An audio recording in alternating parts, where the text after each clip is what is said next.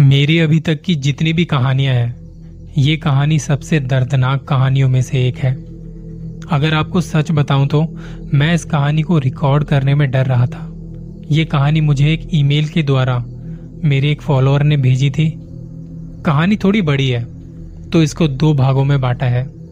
बिना देरी किए कहानी की शुरुआत करते हैं। मेरा नाम राजू है, और ये घटना मुझे मेरे पिताजी ने सुनाई थी। कहानी कितनी सच है, ये तो पता नहीं। पर जब मैं छोटा था, तब मैं पिताजी से जिद किए जा रहा था कि मुझे कोई डरावनी कहानी सुनाओ ना। तब उन्होंने मुझसे कहा था कि तुमने अपनी बुआ को नहीं देखा ना कभी? चलो आज मैं तुम्हें उसी की कहानी सुनाता हूँ। ये सच बात है कि मैंने अपनी बुआ को कभी देखा नहीं था। सुना था कि मेरे पिताजी जब छोटे थे, तभी उनकी मौत हो गई थी। मैंने कभी उनकी कोई तस्वीर भी नहीं देखी। घर वालों को भी कई बार ये कहते हुए सुना था कि उनकी मौत बड़ी भयानक थी। घर में कोई उनकी मौत की बात करना नहीं चाहता था। अब मैं ये कहानी मेरे पिताजी की जुबानी सुनाता हूँ। कहानी तब की है जब हमारा गाँव एक बहुत छोटा सा गाँव था। बस कुछ बीस या पच्चीस मकान थे गाँव में। घर में लाइट तो थी, पर कोई भरोसा नहीं होता था। कभी भी आती जाती रहती थी।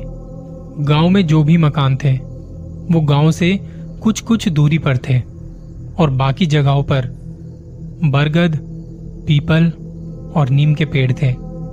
कहीं छोटे पौधे तो कहीं कमर तक तो उगी हुई घास थी। अंधेरा होने पर गाँव में इतना सन्नाटा फैल जाता कि घर के बाहर निकलने में भी डर लगता था। ऐसी ही एक रात जब अंधेरा काफ़ी हो चुका था और मैं दूसरे एक गाँव से अपने गाँव वापस आ रहा था। रास्ता थोड़ा कच्चा होने की वजह से चलने में तकलीफ़ हो रही थी तो मैं रास्ते को ढूंढता हुआ और आसपास देखते हुए आगे बढ़ता जा रहा था। रास्ते में गाँव वालों ने कुछ लाइटें तो लगाई हुई थी, लेकिन हमेशा की तरह वो आज भी बंद थी। अंधेरा बहुत ज़्यादा था, पर फिर भी आँखों को अंधेरे की आदत पड़ने के कारण थोड़ी थोड़ी जगह नज़र आ रही थी। सामने कुछ कुछ नज़र आ रहा था। सन्नाटा इतना था कि हर तरफ़ झींगूर की आवाज़ सुनाई दे रही थी। मैं हर एक आहट को सुनते हुए गाँव की तरफ़ बढ़े जा रहा था। चलते चलते मेरा गला तक सूख चुका था। कभी कभी हम लोगों के बीच काफ़ी बड़ी बड़ी बातें करते हैं। कहते हैं कि मैं किसी से नहीं डरता, लेकिन असली डर का एहसास तो ऐसे में होता है। असल में डर क्या होता है, ये अंधेरे में पता चलता है। जब हम किसी सुनसान जगह पर अकेले होते हैं और वहाँ का माहौल भी उतना ही डरावना होता है, मैं जल्दी जल्दी अपने पैर जमाते हुए उस कच्चे रास्ते पर घर की तरफ़ बढ़े जा रहा था। मेरा घर अब भी कुछ दूरी पर था कि तभी मैंने एक बरगद के पेड़ के पास कुछ हलचल सुनी। मैं वहीं अपनी जगह पर रुक गया। मैंने तिरछी नज़र से वहाँ देखा तो वहाँ कोई बैठा हुआ था। मैंने फिर उसे ठीक से देखने की कोशिश की और घबराते हुए उसे आवाज़ दी। कौन है? तो सामने से जवाब आया, भैया, मैं हूँ। वो मेरी बहन की आवाज़ थी। मैंने उससे कहा, नेहा, तू जानती है ना कि आज अमावस की रात है? तू यहाँ क्या कर रही है? तो मेरी बहन ने रोते हुए कहा कि वो मैं अपने दोस्त के घर खेलने गई थी। पर खेल खेल में वक्त का पता नहीं चला।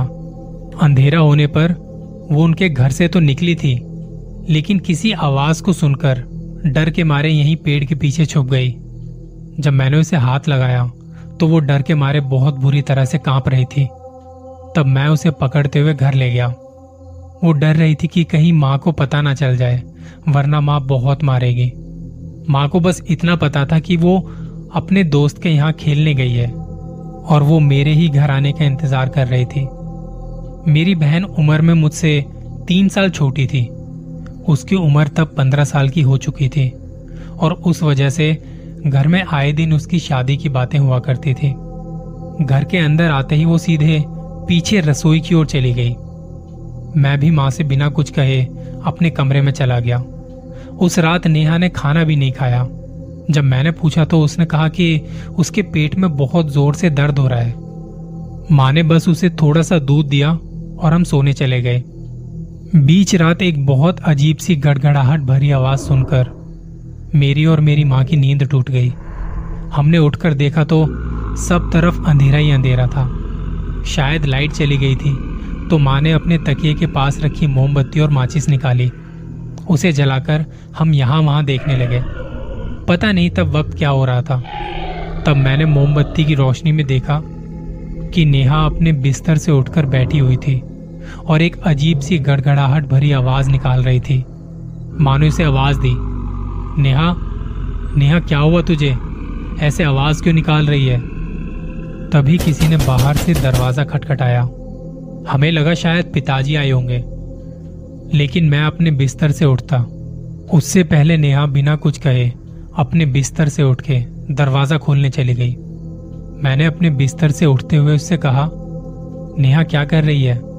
रुक, मैं दरवाज़ा खोलता हूँ। लेकिन तब तक उसने दरवाज़ा खोल भी दिया था और वो सीधा घर के बाहर चली गई। मैं कुछ समझ नहीं पाया कि उसने ऐसा क्यों किया। माँ भी उसकी यह हरकत देखकर थोड़ी घबरा गई थी। मैंने लालटेन जलाई और उसके पीछे पीछे चला गया। चलते चलते सीधे उस बरगद के पास जाकर रुक गई वो। मैंने उससे कहा कि नेहा तू सच में पागल हो गई है क्या? ये क्या वक्त है यहाँ पर आने का? उसने उसी गड़गड़ाहट भरी आवाज़ में कहा मुझे भूख लगी है। मुझे मांस चाहिए। एक पल के लिए तो मेरे रोंगटे खड़े हो गए। मेरी माँ पीछे दरवाजे पर खड़े होकर हमें ही देख रही थी। मुझे एक बात समझ नहीं आई कि बाहर तो कोई भी दिखाई नहीं दे रहा था। तो फिर दरवाज़ा किसने बजाया था? लेकिन तब मैं उस काले घने अंधेरे में और घने सन्नाटे में किसी आहट को महसूस कर पा रहा था। मैं नेहा को खींचते हुए घर ले गया और माँ से कहा कि उसे बहुत भूख लगी है और शायद इसी वजह से नींद में उठकर वो बाहर चली गई थी। माँ ने उसे खाना दिया, लेकिन नेहा ने रात भर उल्टिया की। उसकी तबीयत सच में खराब थी। दूसरे दिन मैं उसे पास के गाँव में एक सरकारी अस्पताल में लेकर चला गया। वहाँ उसे दिखाया और दवाइयाँ लेकर हम वापस घर आ गए। पिताजी शहर के कारखाने में काम किया करते थे तो ज़्यादातर वो रविवार को ही घर आते थे और तब तक घर की सारी ज़िम्मेदारी मुझ पर रहा करती थी। उस रात के बाद से नेहा अब थोड़ी चुपचाप सी रहने लगी थी। दिन भर वो काफ़ी शांत रहती थी, लेकिन रात होते ही उसमें बहुत अजीब से बदलाव देखने को मिलते। माँ का पूरा दिन तो घर के कामों में, खेतों में निकलता था। तो वो सब उसे इतना नज़र नहीं आता था, पर मैं सब समझ रहा था कि कुछ तो बहुत गलत हो रहा है। उसे बीच रात भूख लगने लगती थी। कुछ खाने को दो तो उल्टियाँ आनी शुरू हो जाती थी। पिछले तीन चार दिनों से उसे ये तकलीफ़ हो रही थी, और अब तो उसे कई बार दिन में भी उल्टियाँ आनी शुरू हो गई थी। माँ को भी रात में जागना पड़ता था। उस वजह से माँ की भी तबीयत खराब हो गई थी। एक रात नेहा को हर रात की तरह उल्टियाँ आने लगी थी। तो माँ भी जल्दी से बाहर नहीं गई। नेहा उल्टियाँ करते हुए दरवाजे के बाहर बैठी हुई थी। बहुत वक्त हो गया था, लेकिन वो अंदर नहीं आई। तो कुछ वक्त बाद माँ उसे देखने के लिए उठकर बाहर चली गई। वहाँ कुत्ते भौंक रहे थे। देखा तो नेहा दरवाजे के पास बेहोश पड़ी हुई थी। कुत्तों के भौंकने की आवाज़ लगातार आ रही थी। माँ ने जल्दी से मुझे जगाया। मैं और माँ दोनों उसे उठाकर घर के अंदर ले आए। तब माँ ने जल्दी से हॉस्पिटल जाने को कहा। आस पड़ोस के लोगों को लेकर मैं उसे उसी वक्त हॉस्पिटल ले गया। सुबह तक उसे होश नहीं आया, लेकिन अचानक से दोपहर को वो अपने बिस्तर से उठकर बैठ गई। मैं तब एक कोने में बैठा, उसकी हरकतों को देख रहा था। वो किसी से कुछ बात नहीं कर रही थी। बस शांत चुपचाप बैठी हुई थी। लेकिन उसकी नज़र किसी चीज़ को घूर रही थी। मैंने उस तरफ़ देखा जिस तरफ़ नेहा देख रही थी बहुत देर से घूर रही थी। तो वहाँ खिड़की में एक कौआ बैठा हुआ था। वो उसे घूरते हुए बहुत अजीब तरीके से हंस रही थी। उसी दोपहर उसे हॉस्पिटल से डिस्चार्ज दे दिया गया था। हम अंधेरा होने से पहले घर पहुँच गए थे। उस रात भी नेहा ने ज़्यादा कुछ नहीं खाया। रात के वक्त मैं खाट पर सो रहा था कि बीच रात मेरी कौओं की आवाज़ से नींद टूट गई। ये बहुत अजीब बात थी, क्योंकि रात के वक्त कभी कौए या कोई पंछी आवाज़ नहीं करते। मुझे लगा कोई जानवर आ गया होगा। मैंने खिड़की से बाहर झाँक कर देखा तो नेहा घर के आँगन में बैठी थी। वो शायद पूर्णिमा की रात थी और अंधेरा होने के बावजूद भी सब साफ़ साफ़ दिखाई दे रहा था। मैं उठकर कमरे से बाहर गया तो माँ आराम से सो रही थी। घर का दरवाज़ा खुला था और मेरी बहन नेहा घर के आँगन में बैठी हुई थी।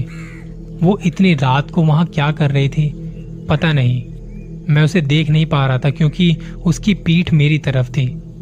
घड़ी में देखा तो रात के दो बज रहे थे। मैंने दरवाजे से उसे आवाज़ दी, लेकिन उसने मुड़कर मेरी तरफ़ देखा तक नहीं।